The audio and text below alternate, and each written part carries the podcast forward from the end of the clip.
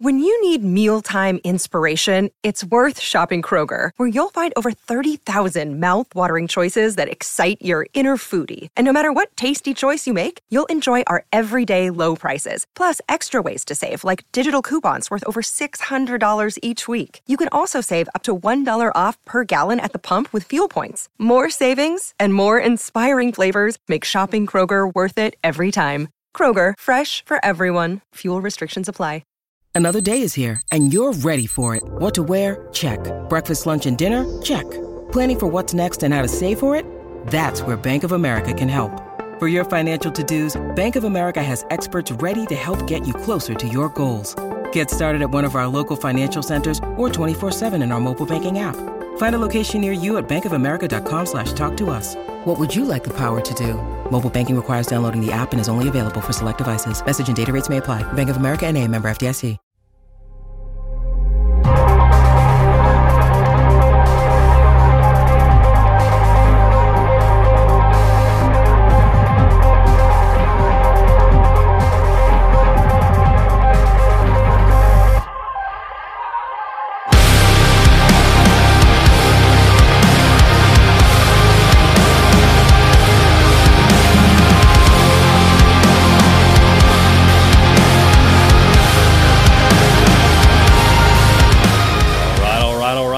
Welcome into another episode of Hockey Royalty Live, the official podcast of hockeyroyalty.com. It's the first episode of 2023. So we're talking about Happy New Year's. We're talking about Edler's a thousand games, the World Junior Championships, midseason reviews, and some trade rumors for you guys. So get in the chat, like and subscribe, and let's go.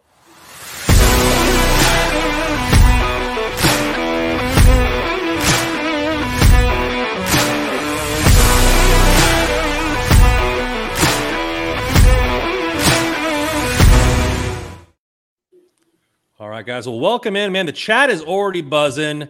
We got uh we got Carter scores in here. I'm here, Randon. You ain't got to tell me. We got Happy New Year from CJ. We got Happy New Year from Carter. Uh, you know, we, we the guys are ready to roll, man. They're ready for the first episode of 2023. I'm ready for the first episode of 2023. How you fellas doing? Let's go. Let's go. Yeah, I'm doing good. The World Juniors are kicking off. Yeah, the Kings are playing. It's it's a good time for to be a hockey fan. That's for sure. Well, bringing in the new year, guys. Uh, Happy New Year's to you both, uh, since it hasn't really been said there.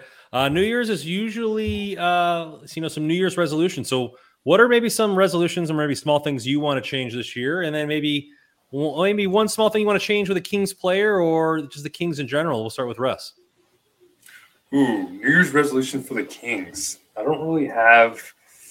Man, I think I'm. A lot of it pertains maybe to the trade deadline. I'd like to see Rob Blake maybe get a little active. Right? It's this team's looking pretty good, so maybe some upgrades could be on the horizon come deadline time. But uh, as far as for me, I was talking about um, maybe listening to like some new music.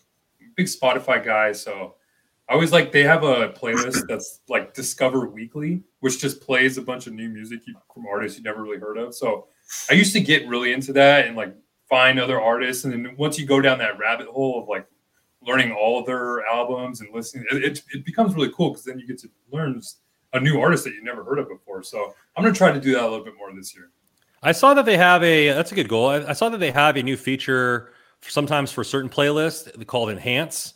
Well, they'll, they'll Okay. take the playlist that you created and enhance it by throwing in bands that maybe you haven't liked yet that are similar to that.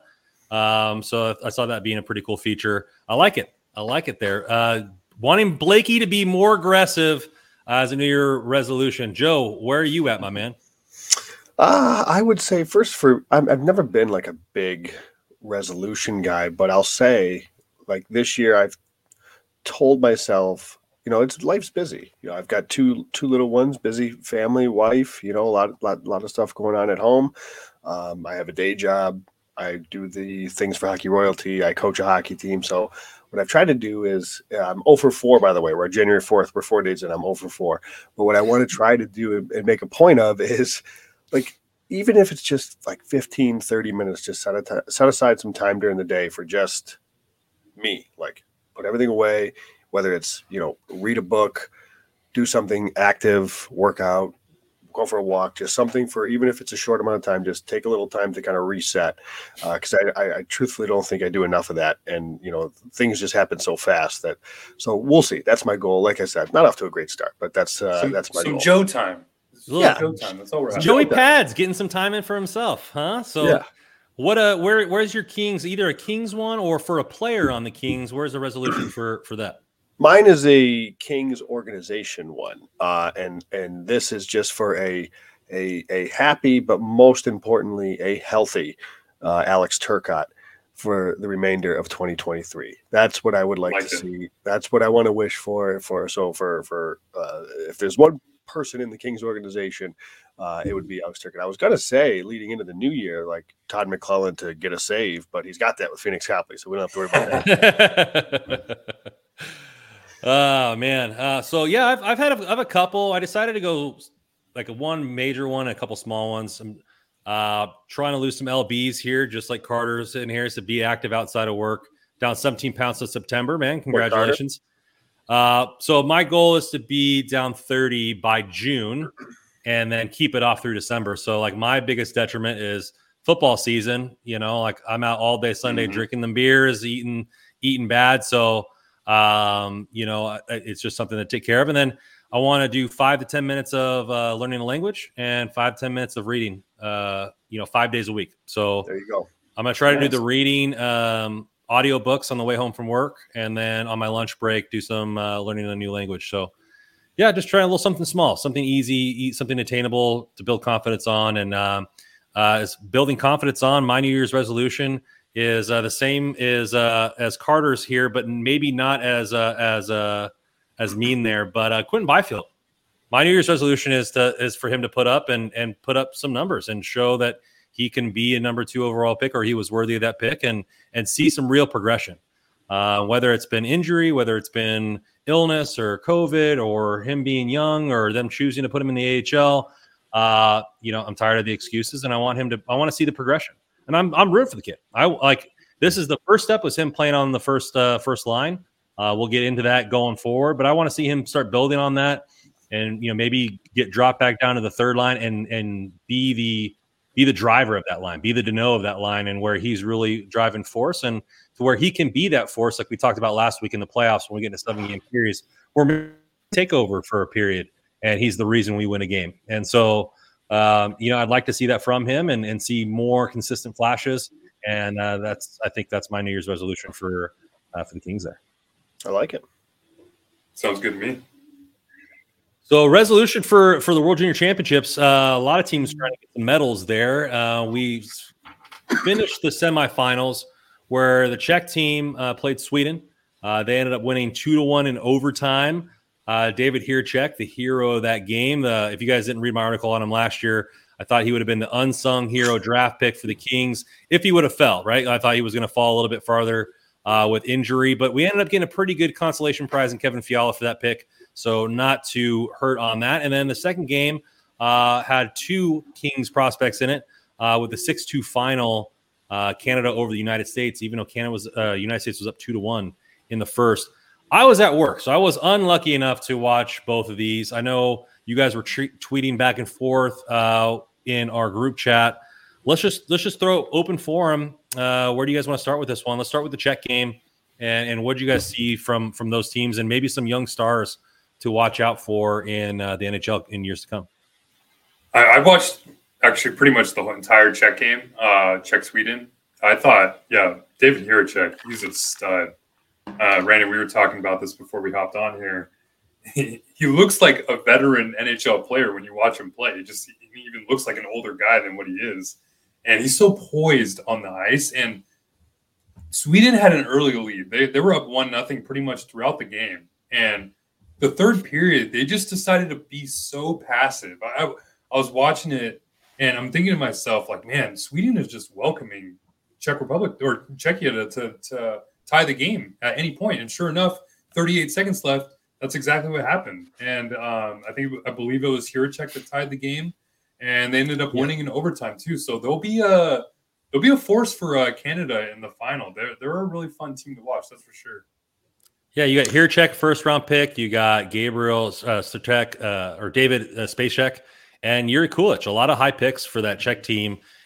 Interesting to see how the World uh, Championship team and the Olympic team starts to these young stars coming up through the ranks and how they'll kind of compete on that level. Joe, did you have did you get to watch any part of that game? And I, I, I did miss the entire Czech game, but I know just piggybacking a little bit off of Russ with with Jiricek, and again, I, I I whenever I, I see his name or bring him up, I have to give stick taps to Randon. He was the one that, that turned me on to him a while ago when you wrote that article, and he's really evolving into a heck of a prospect. Um, he's had a hell of a tournament. He could be one of the best players in this tournament if it wasn't for Connor Bedard. Um, I know, and and Jiri Kulich, he's had a hell of a tournament, and the Sabres, who have, have got a, a stockpile of prospects now, have another exciting one that can fire the puck. Uh, so they're they're a good looking team, and uh, it doesn't get much better than a, uh, a Czech Canada final, given how this tournament started. Yeah, yeah, Kulich, I think was uh, shot of the draft. Like he had the best shot in last year's draft for best release. One of them, yeah. Uh, and so you know is is definitely a good shooter, and and he's a prospect to work out for. Uh, but where the Kings fans have the most interest, we have we have the the United States and the Canada game with uh, my boy Brandt Clarke uh, throwing down a goal today, uh, and then Kenny Connors as well, uh, another prospect for for the Kings. Russ, get into this game here. Like, I mean, obviously the first period starts out great for the United States. They set the tone, get two goals out of the gate. Uh, top 3 mm-hmm. pick and loathing. Cooley gets it started for the red, white, and blue. How did this game kind of look to you going in? Well, the first period, U.S. dominated pretty much. I thought, like, it, it, it didn't even look like Canada should have belonged on the rink with them. That, that's how good they were playing. There was offensive zone for U.S. the entire the entire frame. But I, but I believe it was two one. Was it two one going into the second, Joe? Yep. Or yes. Yeah. So two one going to the second. Uh, Canada got one back. Kenny Connors scores, which is he he he's looked pretty good this entire tournament. He's, he skates really well. they they show a lot of trust in him too. He, he, he plays on the power play. So I'm really excited to see what Kenny Connors can kind of uh, develop into as, as to, uh, to a player. Uh, but then the second period just kind of got away from the U.S. There was some, I guess, there were controversial goaltender interference calls. The first one, I, I can see where people can raise where, it raises a little eyebrows. Apparently, the IHF rules are a little bit, or, or I guess, a lot more strict than the NHL rules. So, uh, I believe it was Jackson Blake who got caught, who was turning around in the um, in the crease and caught the Canada goaltender, and maybe bumped him a little bit. And so they ruled it. A, it was a goal on the ice, but then video review, then they turned it or they overturned it. So that one I can see there being a little bit of controversy. The second goaltender interference was to me it was clear as day. I'm watching that. I'm like, okay, that's for sure going to be goaltender interference. And I don't know why the NHL Network announcers were so like, like they were talking about like, oh, we're going to have to have a referee summit over this. I'm like, all right, dude, relax. Like that's the the Canada goalie had the clearly had the puck underneath his pad. You can say, yeah, the U.S. player is fighting until he hears a whistle, which I totally get. He should, that's exactly what he should be doing. But if you look at the video, the puck is not loose. It's it's clearly under the pad, and just because there's no whistle doesn't mean that it gives every right for any U.S. player just to push the goalie's pad in, out of the way and push the puck into the net. So they overturned that one, and that seemed to be kind of the turning point of the entire game. And Canada just ended up running away with it. Yeah, I actually think the rules pretty. in a lot of ways, it's a lot more clear than the NHL. it, it is more strict, as you said, Russ. I mean, I'm, I'm reading it right now. 69.1 of the IIHF rulebook is goals should be disallowed if an attacking player, either by positioning, so when thinking of that first goal, or by mm-hmm. relevant contact, impairs the goalkeeper's ability to move freely within the goal crease to defend their goal. Those are both goal, no goals. I mean, it's it's actually pretty cut in your eye. So yeah, I, I don't know. I don't seeing them live. You know, you thought they were goals, but then obviously when you see the mm-hmm. replays and and you read the rule after the fact, I guess it's it, you can understand why they called them that way. Um, yeah, it was it's another Canada U.S. game that was just chaos for a little while there. Mm-hmm. Um, tire fire of a game. Uh, the Canada goaltender really did a great job in the second period, holding U.S. off the board, and that really kind of you know th- things really turned there. He made some pretty key saves. Um, eh, you know, a, a, a, U.S. player that I, I kind of was was fun to watch to me was Lane Hutson. We talked a lot about him leading into the draft year. Very undersized defenseman, but incredibly skilled. He looks a lot. He looked like a lot of fun. Uh, so I think uh, he's with Montreal. yeah, yeah, yeah. Boy, he's, they, he's got they, some Jordan Spence to him, right? That's kind of the Yeah. player that reminds me of. Yeah, they they the Montreal had a pretty good day today. Uh, uh, in in terms of prospects. Uh, performing well. So no, all in all, it was a frustrating game from a U.S. standpoint, but certainly a uh, a fun game, and it's another. Uh, you know, Canada's going to be on their way to probably winning another one. Connor Bedard's been on a whole other level. Um, I guess Randon, I don't know uh, maybe what you guys think of. Uh, you talked about Connors there, uh, Russ. What about uh, the other one in this game, Brandt Clarke, who also picked up a goal? Um, thoughts on uh, thoughts on him in this tournament? You want to you want to go with me? I'll go. I'll go first. It's just so for me, watching this tournament, I'm going to be really frustrated watching Brandt Clarke develop for the first few seasons. He's so talented offensively. He's an offensively gifted player. There's no denying that. I thought in this tournament, at times he was a little too aggressive for my liking, and I, th- I think it kind of hurt his team at times and his defensive decisions in the defensive zone. You saw a lot of Sean Durzi at that at, at some points. It, it's just kind of like uh, you you wanted to see a little bit more, but he got the goal today. He was really involved offensively, which is what you want to see from Clarke because that defensive game will come. So I, I don't think that I'm not. I don't think that Clarke's not going to be an incredible top four defensive player, even a top pair defensive player in the NHL, which I still think he can be. But I saw a lot of, I guess, parts of his game where I can see the development still needs to be there a little bit. And, and another another thing too is the stick tapping. The stick tapping for the passes. Like, can can we stop that? Like, he's he does it way too much. I think Justin Williams tweeted about it. Even I don't know if he was specifically calling out Clarke, but he he even called it beaver tailing, which I've never heard that mm-hmm. term. But now I'm going to Yeah. use it all the Yeah. time. So he's like, "Can we stop the beaver tailing?" Which is I love that. So it's just like I, I love his his want for the puck and, and to be involved in the play. But like if, like if I'm on the ice and I'm one of his teammates and I constantly hear a player, the line mate, tapping his stick for the puck, my my first thought is like, okay, I'm not to give you the puck if you keep keep doing that.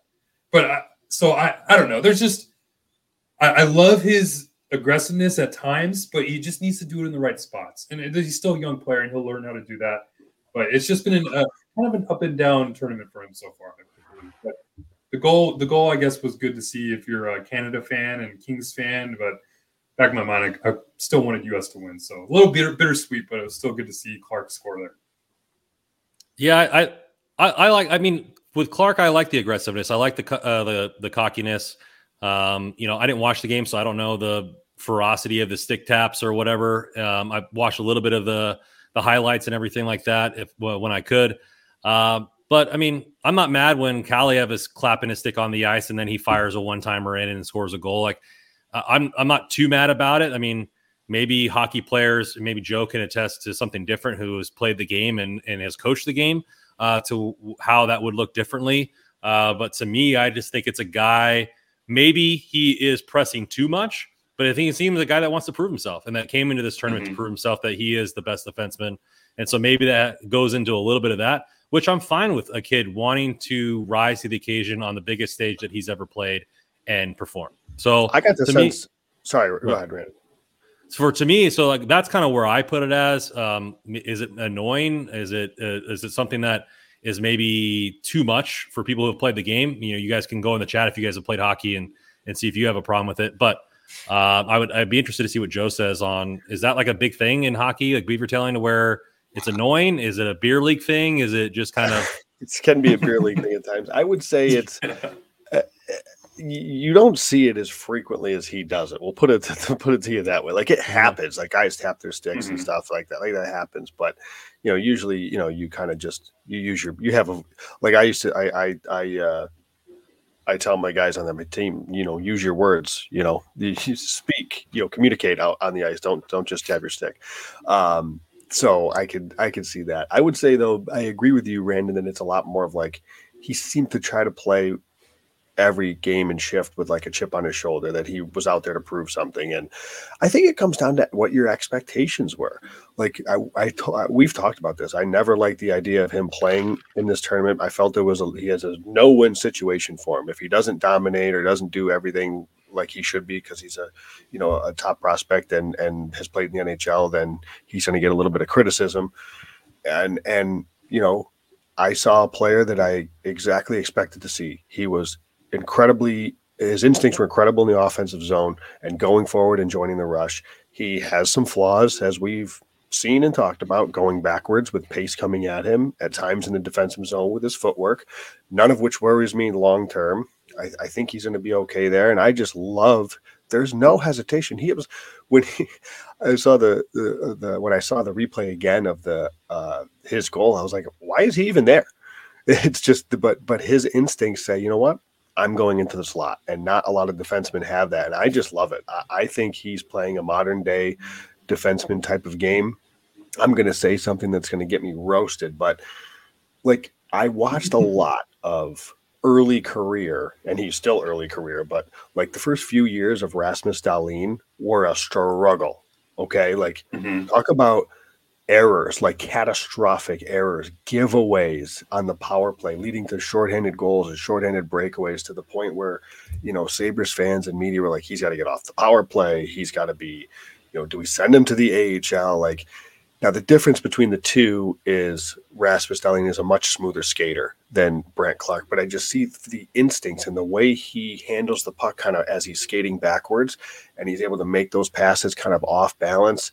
The way he jumps into the play, he is a bit of a riverboat gambler. He's going to make those those risky mistakes, but I, I just see some similarities there. But I absolutely love it.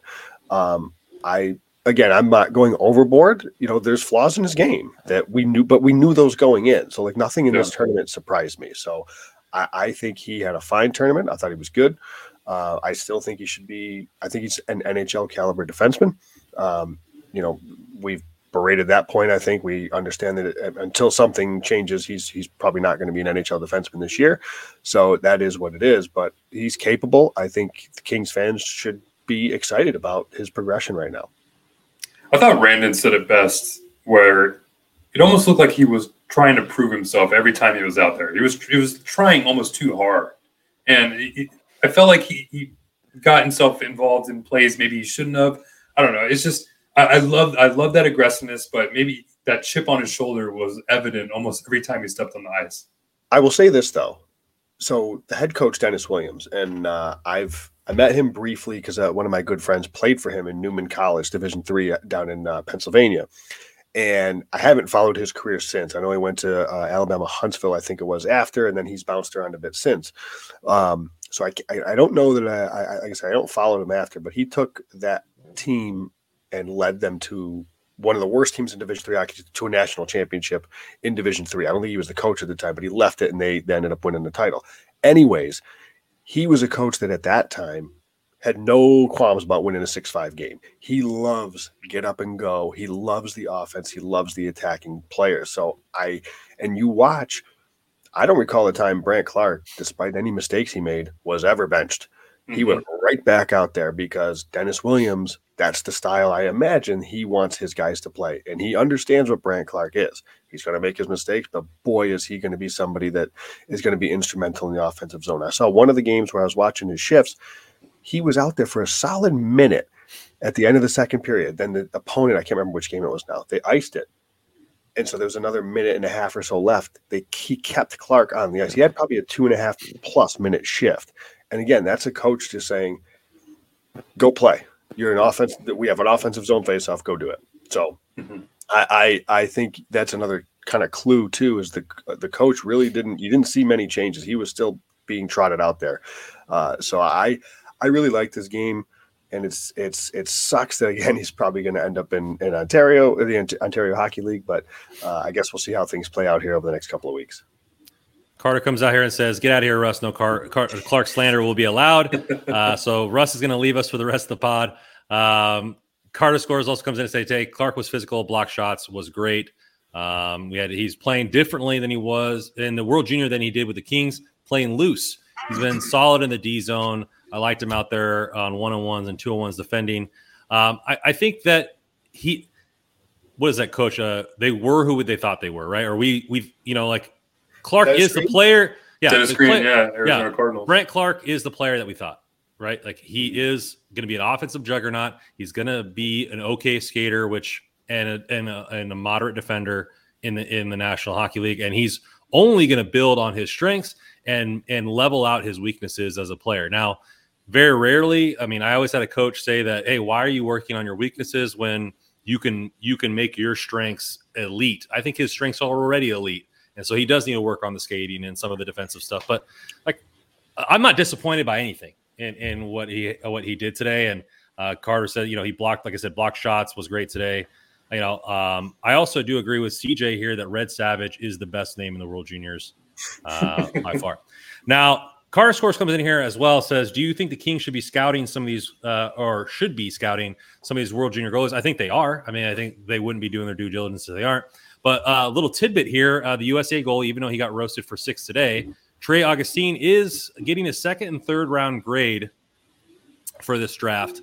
Uh, he is age 17 uh, out of Michigan. He's 6'1, 179. Um, he's rated anywhere between 30 to 54 or so in the draft. So early second round, uh, or I guess late first round, um, you know, all the way through the third. But just some of his USA stats here uh, in 14 starts uh, for the U18 team uh, this year. He has a 210 GAA, 930 save percentage. and in the the juniors, uh, for the USHL games where, where they play other opponents in there. He started six games, 1.92 GAA and 947 save percentage. And in the five World Junior games, including this one where they lost, uh, two, 217 and a 915 save percentage. And he is slotted to go to Michigan State uh, next season. So would be a name to look out for, Trey Augustine. Um, you know, he's second, third round grade. Uh, the the Kings could try to poke high up and say, "Hey, we're deep everywhere else in the prospect pool. Let's try to throw another stab at goalie." So somebody definitely to watch out there for uh, Kings fans when the draft season comes around. Uh, where he where we'll be picking and where he's kind of falling to uh, is one name I picked out there for you, Carter. And during draft season, we'll come up with a lot more because I know that'll be a hot topic for Kings fans, uh, goalie prospects to look at. So let's get it uh, let's get it moving on here. Uh, little speaking of stick taps, congratulatory stick taps for uh, for Edler, thousand games. Uh, he is the the thumbnail for tonight's episode. Uh, you know, great for him. Uh, obviously, long storied career with the Canucks. Comes over here, veteran leadership. Uh, what did you were there at, at, the game there, Russ? I mean, what did you think of the moment? I thought it was great. I mean, the Kings do a pretty good job with with these ceremonies. It was too bad it wasn't televised, but um, yeah, I mean, Alex Edler. This is it's it's good to see Edler make this milestone because he's he's I, I, thought they explained it pretty well. Drew also side note, Drew Doughty, his outfit in the video was epic. I don't know if you can find the picture, but he looked like he was ready to star on the neck straight out of Compton too. It was hilarious. But um, yeah, Edler, this is this milestone. It, it kind of epitomizes what he brings to the ice. He's just always available. He's just that guy, that defenseman who's who you know what you're going to get out of him every night, and he's been that way even toward the sunset of his career. I mean, he's been a really solid signing. And, and even thinking about this year, he's out coming in at the veteran minimum, and he's one of the more important pieces on the left side for the Kings right now. So I thought I thought the Kings did a really good job. And one of the one of the really cool parts about the ceremony was the painting that they gifted Edler. Uh, the team did. It was in the shape of the Swedish flag, so it had and it had vintage wooden sticks make out kind of the the cross. That's the the yellow yep. cross on the flag and engraved on the sticks was the names of the 16 other uh, Swedish Hockey Hall of Famers. So I thought that was a really cool uh, oh, touch. Nice, so nice. they did a they did a really good job with it. Yeah, he's that that is really cool. He's had a heck of a career. He was so good for so long in Vancouver, and you know, as you mentioned, Russ, even here these last couple years in Los Angeles, he's been a pretty you know important and stable stabilizing piece to the uh, to the bottom pair of the back end of this uh, of the blue line. So um, at a good price too. He's come in and done a nice job for la and a, and a hell of a career he's had. And again he like i said he was great watching in in, uh, in vancouver yeah just uh, i really don't have much to add to that. I mean just he's great and we're going to need him down the down the stretch in the playoffs to to make a run. So congrats again, uh, Edler there, and you know, congrats to people who made some good bets on DraftKings, and that's our sponsor tonight. Um, so, DraftKings hockey fans light the lamp this winter with DraftKings Sportsbook, the official sports betting partner of the NHL. New customers can bet just five dollars pregame money line on any NHL team to win their game and get $150 in free bets if they do. If that wasn't enough excitement, you can turn small bets into to even bigger payouts with same game parlays. Combine multiple bets like which team will win, how many goals will be scored, and more for your shot at even bigger payout. Download the DraftKings Sportsbook app now. Use promo code THPN. Bet $5 on any NHL team to win their game and $150 in free bets if they do. Only at DraftKings Sportsbook, code THPN. Minimum age and eligibility restrictions may apply. See show notes for details. One thing I'll add to the goaltending you mentioned there, Russ Thomas Milic, the goaltender for Canada, undrafted. Yep. He's he could you know maybe he gets picked this upcoming year. He's a he's somebody that's not you know wasn't picked during his draft year. So it's um, you know again these things happen.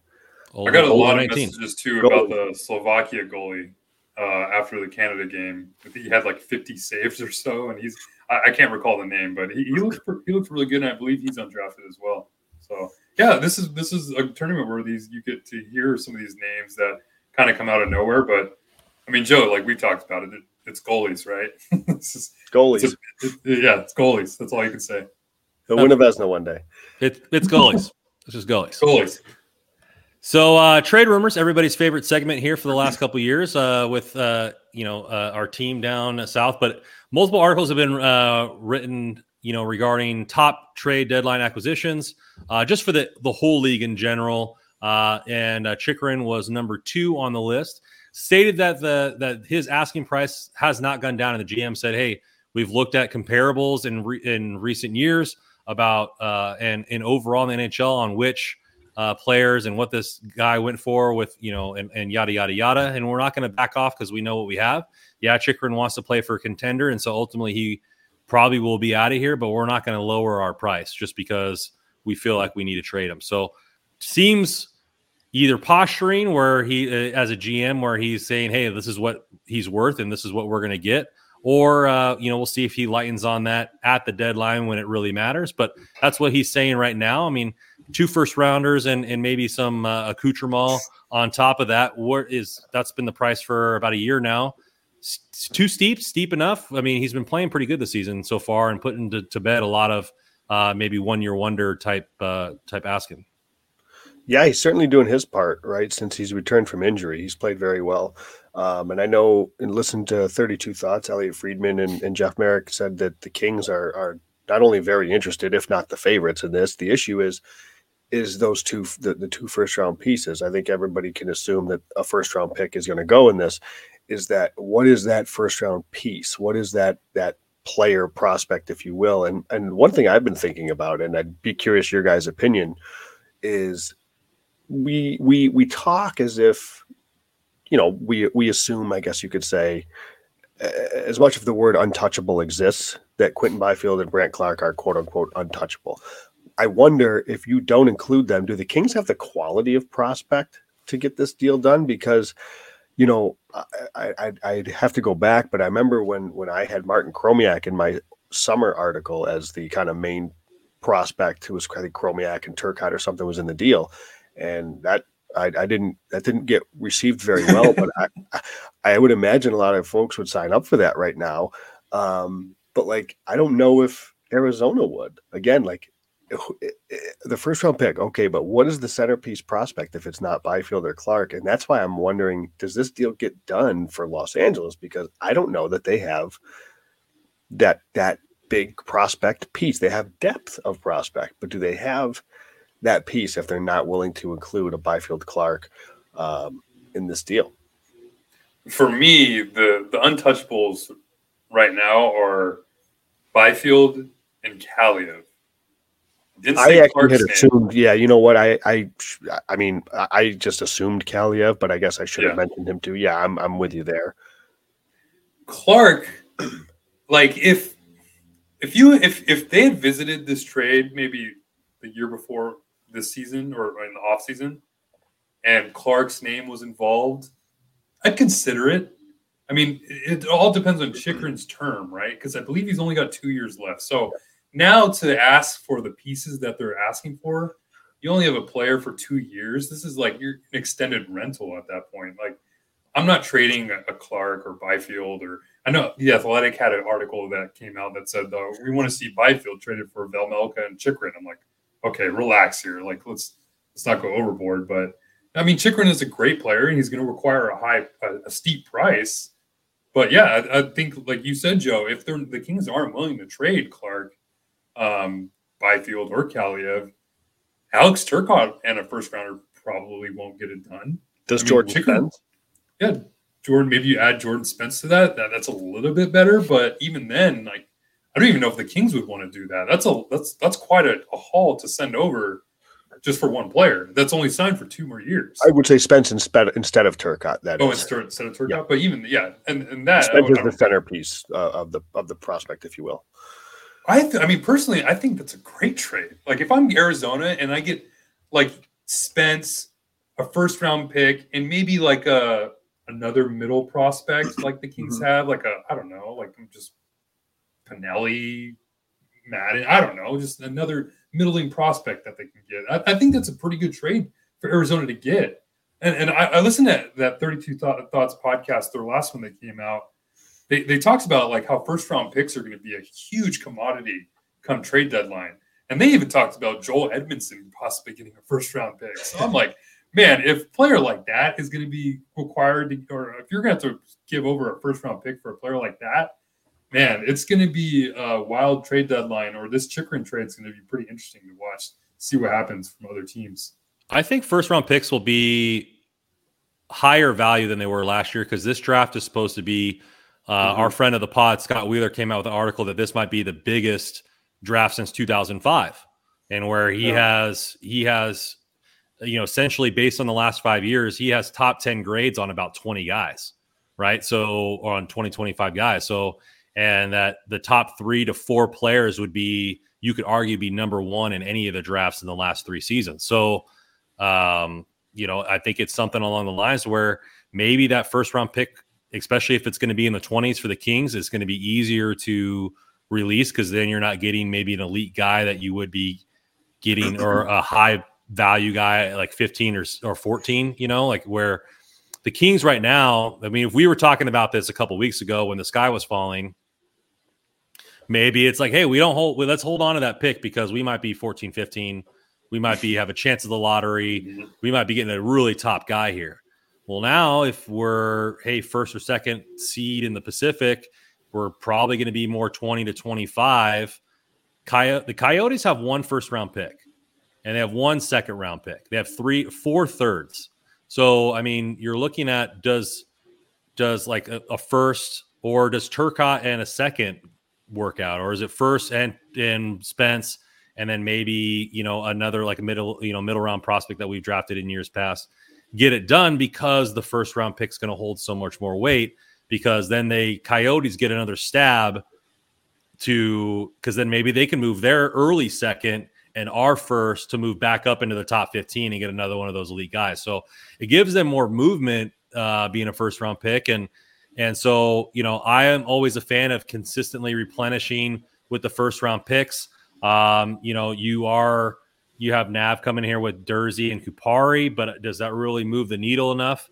Um, you are getting two NHL guys that are still young as well as a first, and maybe that helps move along the the uh, rebuild for for Arizona. It'll be interesting to see how much they back off. And I think the reason for this is not only trade rumors for the Athletic uh, coming out of Chychrun as the number two guy, but the other thing where you said Vejmelka and uh, and Chychrun for Byfield and and and pieces, and you Cal automatically Petersen, right? and Cal Petersen, and then some salary retained, and obviously there's lots of people in Kingdom that want Vejmelka real bad like, and I get it. Having a great season, doing all this kind of stuff like that. We've talked about what the strategy will be in the offseason for the Kings. And I think that trade right now helps the team. I will give that trade that it helps the team this year more than it would any other year because Byfield is still not blossomed into anything yet. Uh, Chychrun is an established lefty, and Vejmelka is better than any goalie we have. And it would make our run this year a, a lot more uh, you know favorable to go farther in, in the tournament. And if Vejmelka plays and the continued plays how he is, and Chychrun is that guy, do, do we have a team to make a run and with some puck luck potentially play for a cup? You could probably say yes or no on that one. I guess those are the only two options, to be honest. But I mean, I think you could say yeah, you could sway me either way, right? Like you could say, hey, like hey, Fiala's a point per game player, yada yada yada, and present your case. But down the line, I think the where you say no to the trade and you take the gamble on maybe signing a UFA and that Copley can be the guy for you a little bit this year is do you do I think the Kings are ready for a cup? Not really. If they get Chychrun and Vejmelka, are they? It's probably a lot more. If they just get Chychrun with Copley, where do they stand? Like I think there's a lot of like moving parts there.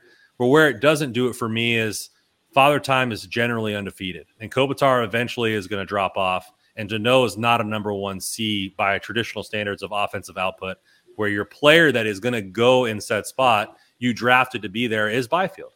And if you trade him away, where does that heir apparent come from? Is it free mm-hmm. agency in 2024 by Auston Matthews? Do they say, who cares? Let's try to win this year. We'll figure it out in the future. Byfield, thank you for these two great players. I don't really know where they go with that. And that, that, that's a lot of back and forth. And I don't necessarily say anybody is untouchable. Maybe for a certain player there are, but I mean, you know, if certain players like Auston Matthews were to become available because Toronto doesn't think they can win, which is not the case because they're in it, but said player, or what if Edmonton isn't going to make the playoffs? Do they do they you know dangle Draisaitl and blow it up, or you know put name player here? But I don't think anybody's untouchable, so to speak.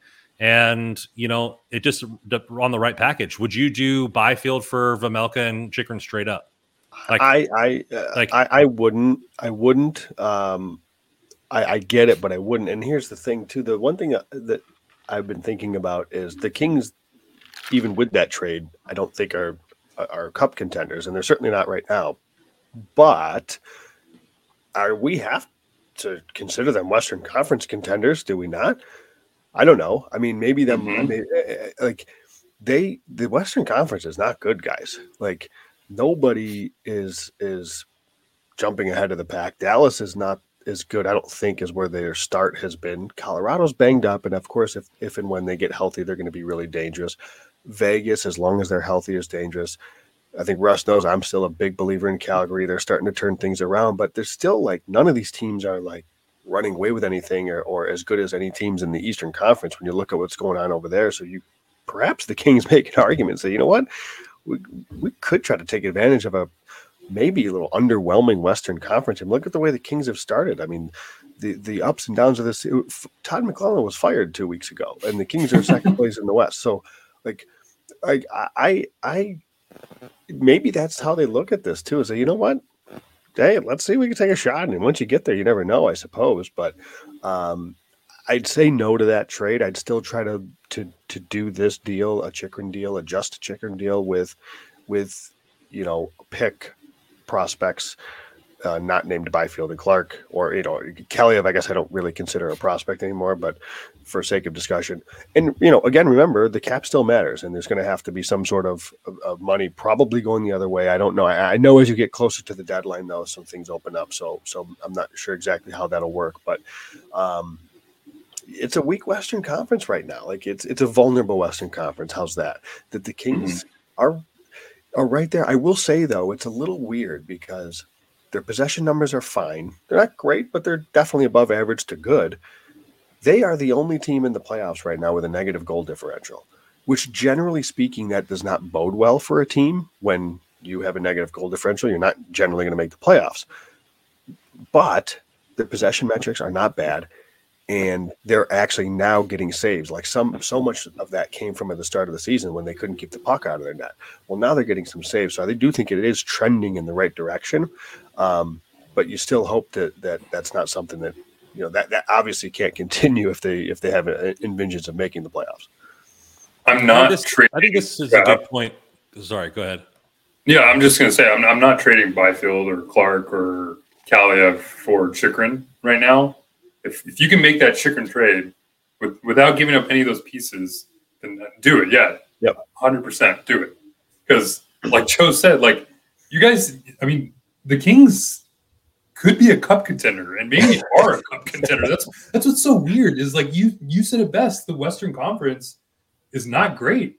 If Colorado eventually gets healthy, they should be the cream of the crop. Like obviously they have the players for it. They'll be there. Vegas, they're an injury away too. Like I mean, they're they're and the Kings have shown the capability to play up with them. They just beat the Kings. Just beat Dallas. Right behind them is the Winnipeg Jets. The, I mean, the, the Jets don't really scream like championship team. So if you can get through, the, I mean, we've seen the Kings do this before, right? In 2012, where they just kind of make a run and win a Stanley Cup. And if they can make that run through the Western Conference, I mean, not a lot of those teams scare you. you know, who knows what happens in the Stanley Cup final? But that's obviously still a ways away. Does Chychrun put you over the hump? I, I think they probably can. So if you can make that deal without giving up those pieces for Chychrun, this team could be a Stanley Cup contender and, and should be among those teams like we talked about, like a, a Golden Knights or a Colorado Avalanche in the Western Conference. Higini comes in here and says, you know, he's very high on guys like Laferriere. You still got your second round pick last year in Hughes, Simon Thybulle, who's had some very good World Junior appearances and, and is a good has increased his stock from a third round pick that he was. Chromiak, I still think has some shine on. Pinelli's on pace for 50 goals. There's plenty of prospects out there to where if you did a first and maybe Spence and, and one of those other prospects, you know, you still have a, a, a good chance of getting uh, a Chychrun down the line. And Chychrun, uh, I don't think is going to be a rental. You know, he is 24 years old. Uh, you know, and I think it's going to be along the same lines. Rob Blake seems to do his due diligence to where he asked Fiala if he was going to sign here long term and how and kind of are able to talk to the agents about like what is his view on LA? Like, would he sign here long term? Does he like where the organization is going? You know, you know what kind of money do you think he's going to be wanting? Uh, all this kind of stuff like that. To where Rob Blake is going to not make a move like that based on what he says, unless he goes New Year's resolution. Rob Blake, according and, and is just super aggressive gunslinger, um, like Russell wants him to be. But I think if the if the Kings are first or second in the Pacific at the trade deadline and the team is humming, you have to be a little aggressive. And if that means giving up not necessarily a Byfield or whatever, I think I'm on a, I'm in agreement with you guys there. But if they have to agree give up an extra prospect or two that are second to fourth round picks to sweeten the pot, like I mean, we're having prospects that we haven't even named in like six, you know, six months of podcasts that are still third or fourth round picks that have been playing well, right? So, I mean, there's plenty of guys out there that you could throw in and add and, and do those kind of things, um, you know, or second round picks like Akil Thomas. I mean, one of Joe's favorite guys, but multiple injuries.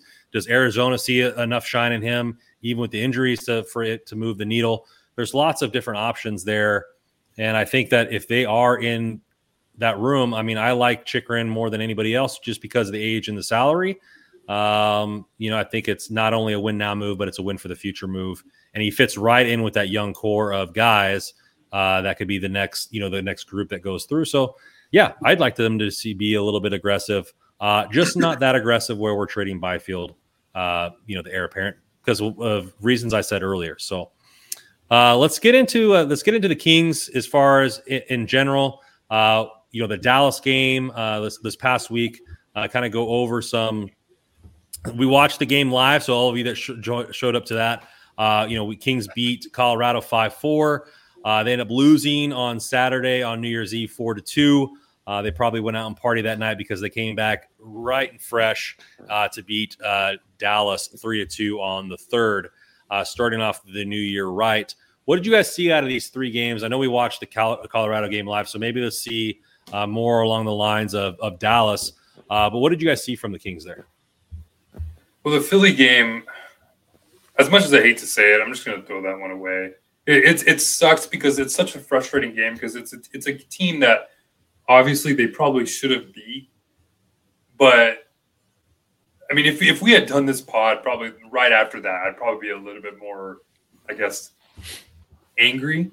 But the fact that they were able to bounce back and beat a team like Dallas and play really well against Dallas too, like this, it wasn't a fluke. They, this was actually a really good hockey game from both sides, and to to keep up with Dallas, a team that's that's on top of the Western Conference, and to beat them three to two in a really solid hockey game, well played hockey game, you had Byfield playing well. You, you had there's a lot of lots of like um, from from a Kings point of view. That that's really good to see, and, and, it, and it, it gives you high hopes for the team uh, going forward in the future.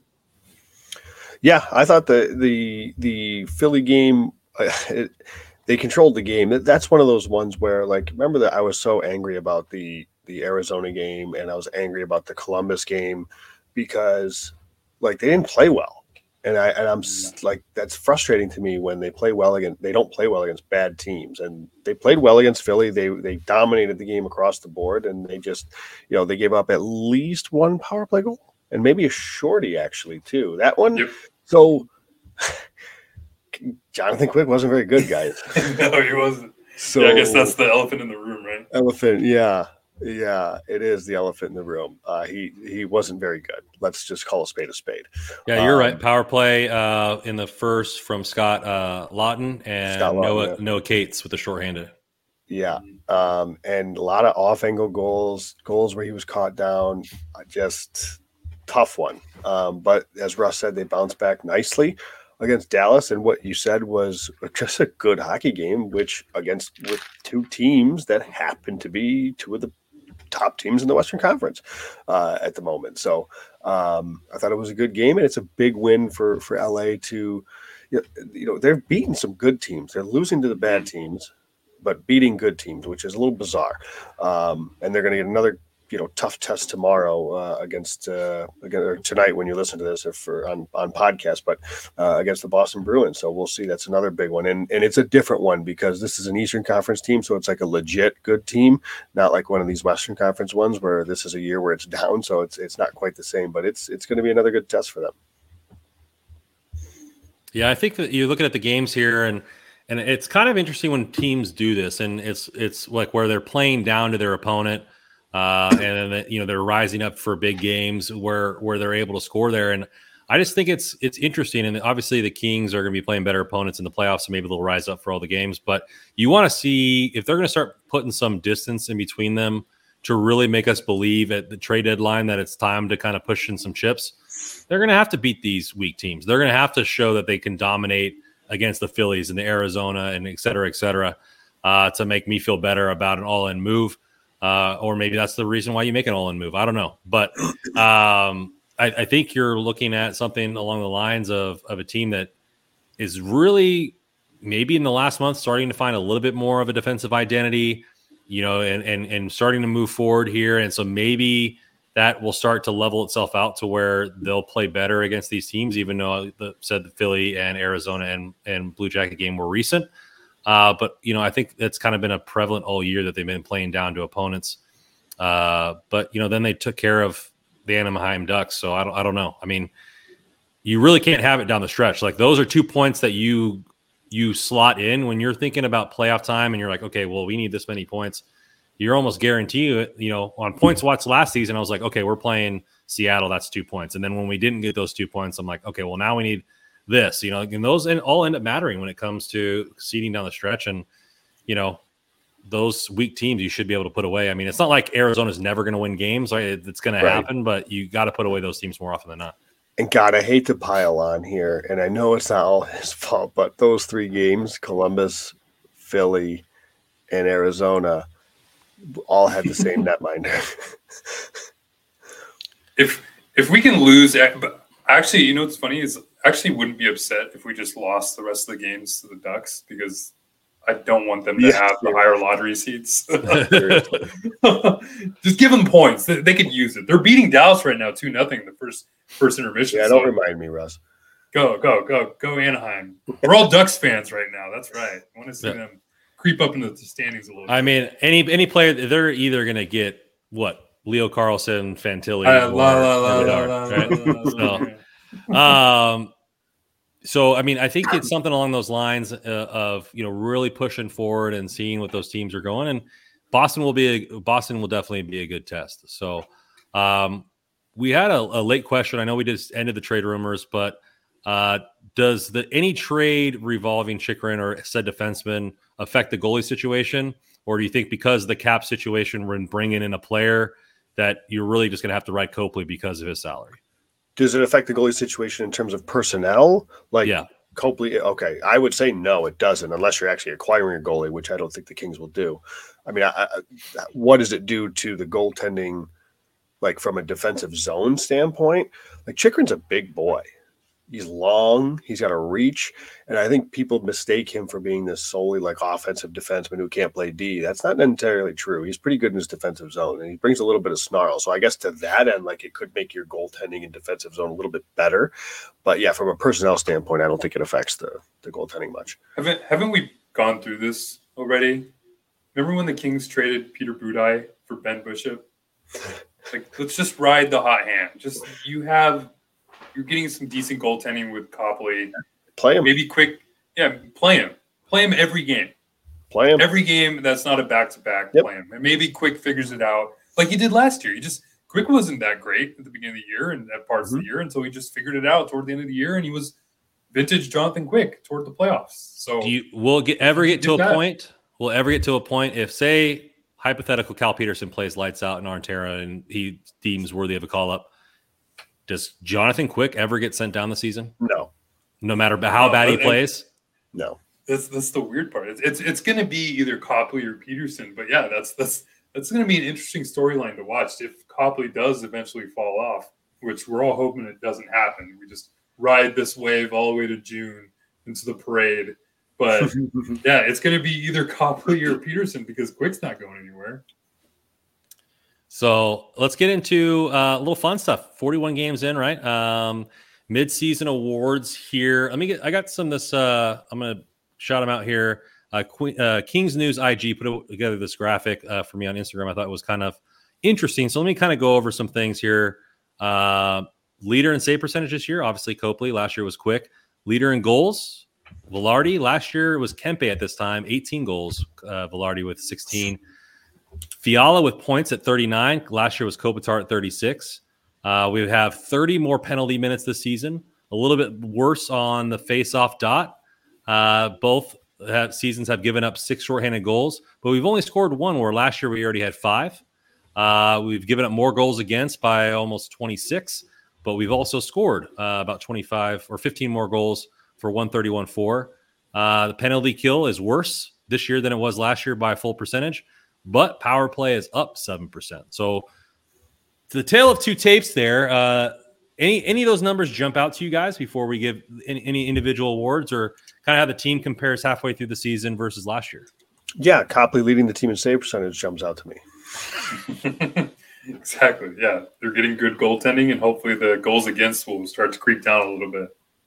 Yeah, so I, I think I think the negative school differential is the biggest thing. Uh, the power play if the pen, if the penalty kill is roughly the same and it's roughly garbage both both seasons, um, mm-hmm. and the power play continues to progress, and you're yep. going to get guys like Kaliyev, and they're going to be more, uh, you know, more creative. I really like the fact um, when Kaliyev was on that hot streak. Um, you know, they had two power play units that had two different identities, but were both equally effective, right? So I think if they can get keep that going, and then like we said, we get more saves the tail of the tape is going to be different by the end of the season. I think the team can only go up from here. So I think it's very interesting to kind of see there. And uh, I would have never predicted Copley. I didn't even want them to sign Copley. So I'm glad to be wrong on that aspect, the way mm-hmm. the season's turned out.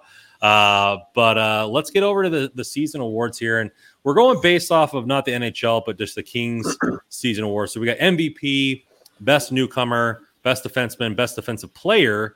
Uh, and then we're going to go unsung hero uh, as well. So Let's start it off with the unsung hero here. Let's work our way backwards. Uh, Joe, who's your unsung hero for the Kings this season? This is couldn't be easier for me. It's Blake Lizotte. I mean, I, I, he is he's among the top. Uh, he's one of the top uh, primary point getters on the team. He is among the top uh, producers in terms of shot assists on the team per sixty. He's been really, really good this year. He's elevated his game when he's need to. He is uh, he's got the third highest primary, or excuse me, third highest goals at five on five this year. That was Blake Lizotte on the team. Like he's been really good defensively. He's been really good in the offensive zone. He's playing a fourth line role uh, excellently, and um, even at times up in the third line. It, this is an easy answer for me. Yeah, I'm, I'm with you on this one. I think it's an easy answer for me as well. Blake Lizotte.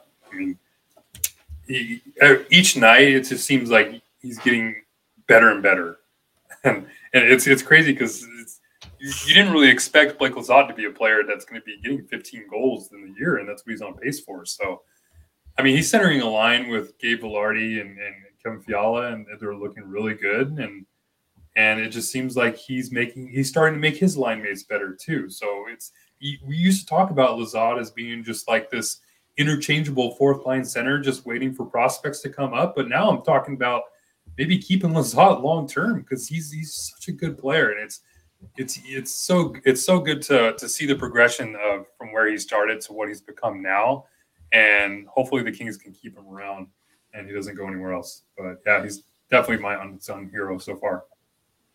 Yeah, I think I'm going to go with an honorable mention there for Alex Iafallo, and I think the reason being is Good you job. look at Alex Iafallo, um, you know, has 14 points in 18 games, almost a point per game player this season.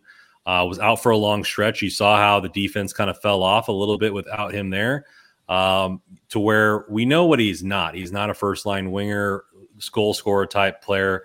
But the Kings seem to have two Swiss Army knives that have a that have a little bit of variance to them, and Trevor Moore and and Iafallo. And Iafallo has been, you know, been moved around up and down the lineup.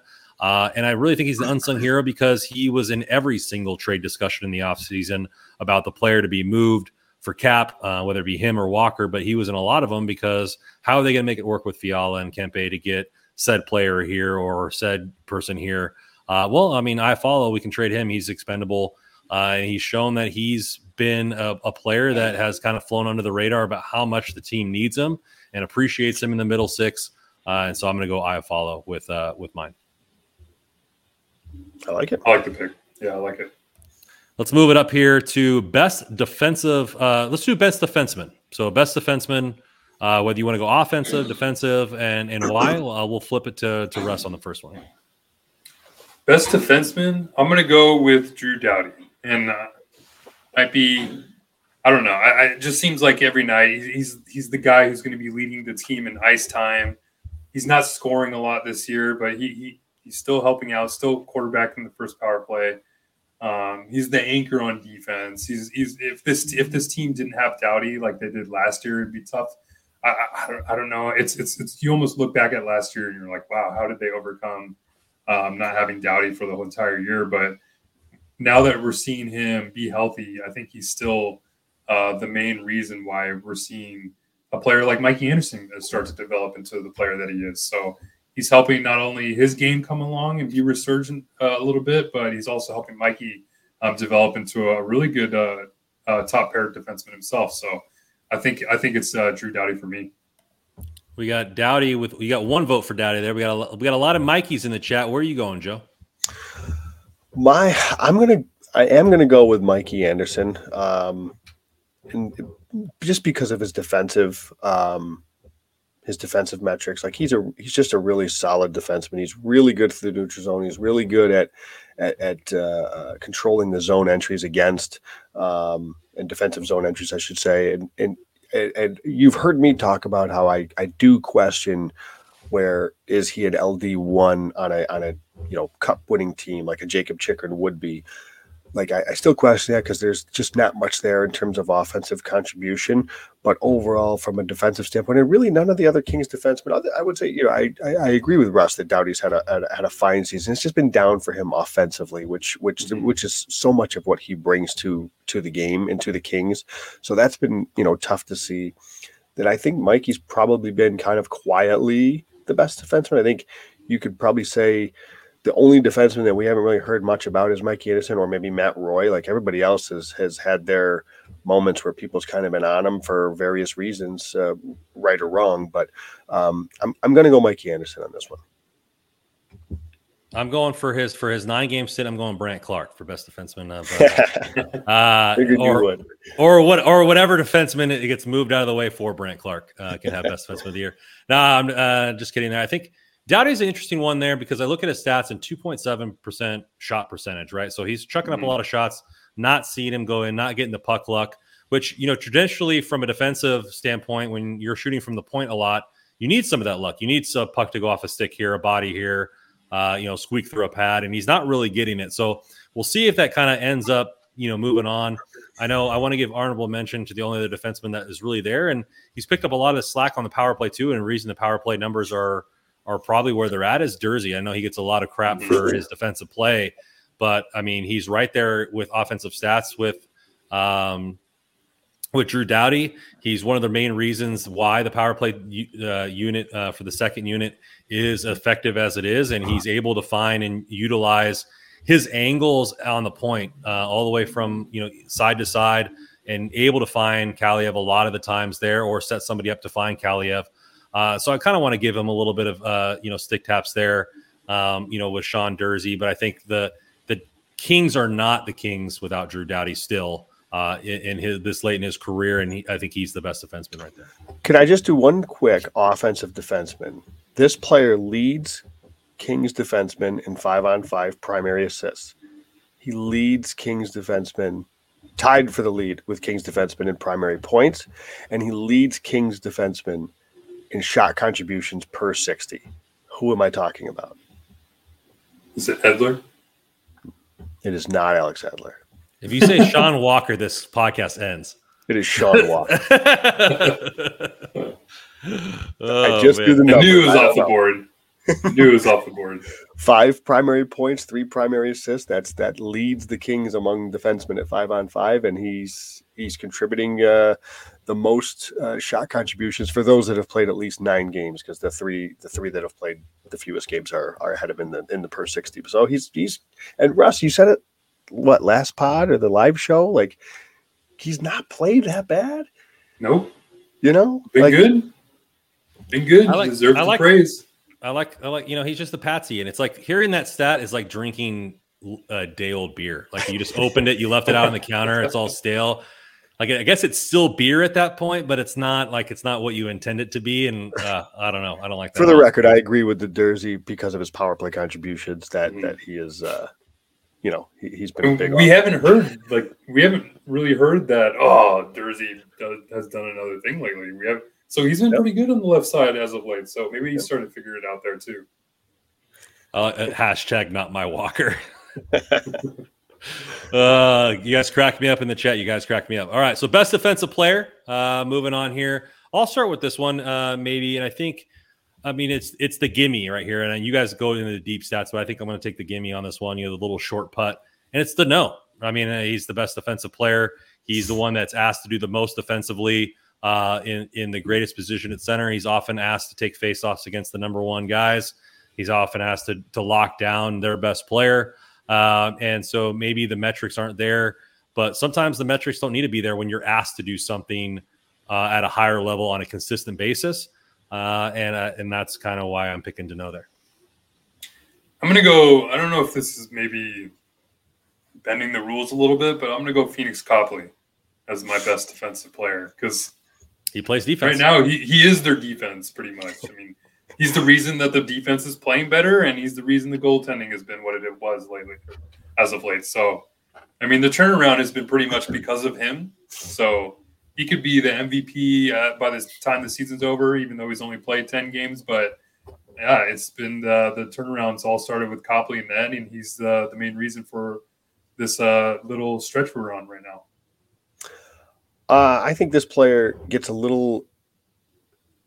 I don't want to say gets overlooked for his defensive contributions because it's not as if he's a big offensive contributor, but he's such a really good, well-rounded player. I'm actually going to go with Phil Danault's line mate Trevor Moore. I think he's been really good in all three zones this year. He just got the extension. Um, I- think he's just been. I'm a big fan of his. We talked about how his shot contributions are really good and how we wouldn't be surprised to see him pop off and maybe one of these years crack 60 points if if all things go well with him. Um, but I I I'm going to go Trevor Moore. I think he's kind of an underrated defensive uh, defensive player. Nice. Yeah, I don't know if you remember, but he actually won Defensive Player last year. I did not remember that actually. I I did That was not know surprising. To, it was surprising to me because I didn't think he was the best defensive player. But yeah, Okay, I honestly did I not forgot. remember that. All right, last one would be the MVP of the team. Um, you know, you can go points, you can go what they've meant most of the team, however you want to take this uh, and spin it. Uh, Joe, where where are you going to take the MVP for the Kings? It's tough to ignore recency bias and not pick Pheonix Copley because of how well he's played. No, I, I'm going to go. it, for me, it's Kevin Fiala. I just think he has injected something that this team has lacked for a long time. He is he's electric. He leads the team in points. He leads the team. Uh, you know, I could go through the, the primary points, the five on five, the shot contributions. He's just tops across the board. He's been an impact player. He's played up and down the lineup. Todd McLellan has used him, you know, on the first line, obviously with Kopitar. He's used him on the third line to kind of jumpstart that line, and it's worked. Um, I, I, just think he's so so good um, that I'm going to go with with Kevin Fiala.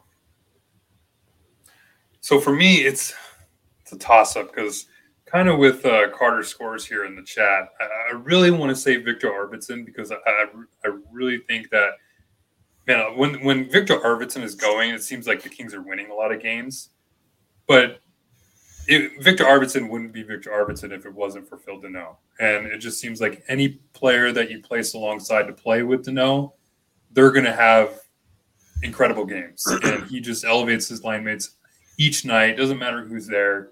And yeah, he, like like you mentioned, Brandon, he's one of the better defensive players on the team, but he's still contributing a little bit offensively. So, man, I, I just love uh, everything about Phil. I think it's one of the best value contracts in the NHL.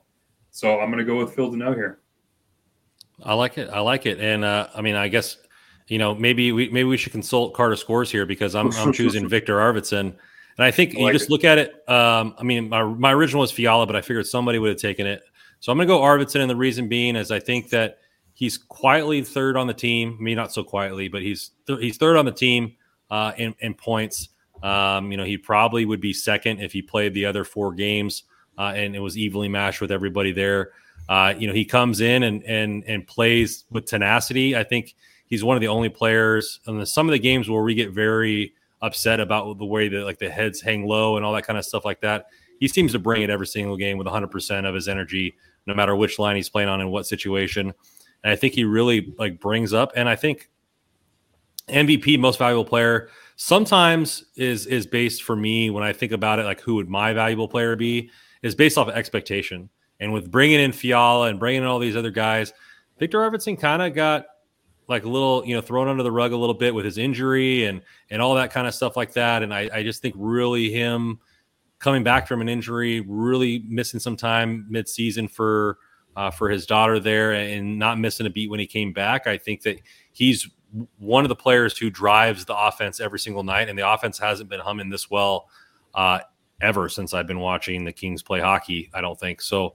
Um, I, I, think Victor Arvidsson is is definitely one of the MVPs of this team for sure. Absolutely. I don't think there's really any reason to go into player of the week. Does anybody want to shout out an honorable mention for player of the week? Because we kind of just talked about every player on the team during the awards at, at some stint. Uh, any, any shout outs there? I need to shout out Sean Walker for his player of the week. Hey, there we go. He we've all of us here, and and yep. maybe Kings fans all across the the world have been so critical of Sean Walker, and he's always a name that gets brought up whenever we talk about Brandt Clarke or Jordan Spence.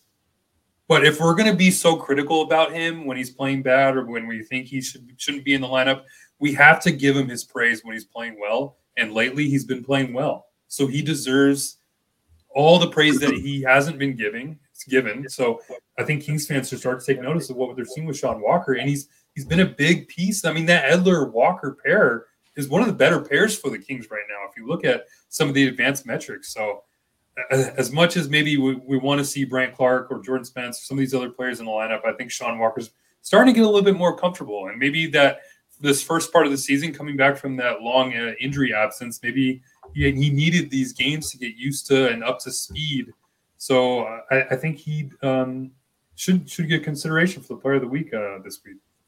Carter Scores comes in. Walker has been good this week. Arizona is going to love him. Um, I, I, think it's I think it's good. I mean, you gotta you gotta call you gotta call spade a spade, and when he's playing bad, he's playing bad. When he's playing good, he's playing good. I think uh, you know it doesn't sit well on, on my you know on my tongue a little bit, but hey, heck of a snipe. That Walker goal was nasty. Mm-hmm. I mean, you, you got to give him props. Um, I, there was a question here before we get going that I really want to see, think. Do you think it's recognition for the All Star game? Sometimes when a team has a lot of players that are really close, they just give it to the captain and you know Kopitar. Uh, do you think Fiala gets it in his first year as a, as a king? hundred percent. I'm yes, yeah, Yeah. yeah. I don't think So Yeah. Uh, no, I'm glad we brought up the All Star game because they actually Emily Kaplan I think came out with a, a report today that's saying that the All Star votes are going to be through Twitter this year. Oh, so I, b- I believe if you just do hashtag NHL All Star, any name that you tag to that hashtag is going to get a vote. I, I don't know if they're going to filter this out to get get rid of any John Scotts or anything like of that nature, but might be time to was a start. good idea.